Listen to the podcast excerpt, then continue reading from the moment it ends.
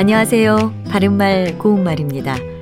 장마철에는 습도가 높아서 빨래도 잘 안 마르고 실내에서도 눅눅한 기운이 느껴집니다.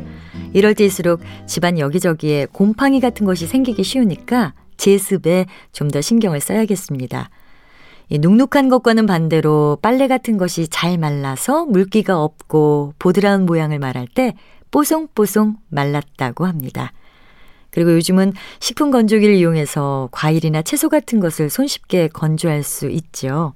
호박이나 감 같은 것을 말려서 호박꼬지나 곶감 같은 것으로 만들어 먹기도 하고 오징어나 참조기 같은 생선을 말려서 먹기도 합니다. 이와 같이 식재료로 사용하는 것을 꾸둑꾸둑 말린다라고 하는 것을 들을 수 있는데요. 여기서 꾸둑꾸둑은 네 음절의 모음을 모두 우를 쓴다는 점이 조금 독특해 보입니다. 꾸둑꾸둑은 물기가 있는 물건이 거의 마르거나 얼어서 단단히 굳어진 상태를 말합니다. 이와 비슷하게 들리는 표현으로 꾸덕꾸덕이라는 표현도 있는데요. 이것은 물기 있는 물체의 거죽이 조금 마르거나 얼어서 꽤 굳어진 상태를 가리킵니다. 그래서 떡이나 밥 같은 것을 공기에 노출해 뒀을 때 꾸덕꾸덕 말랐다고 할 수 있습니다.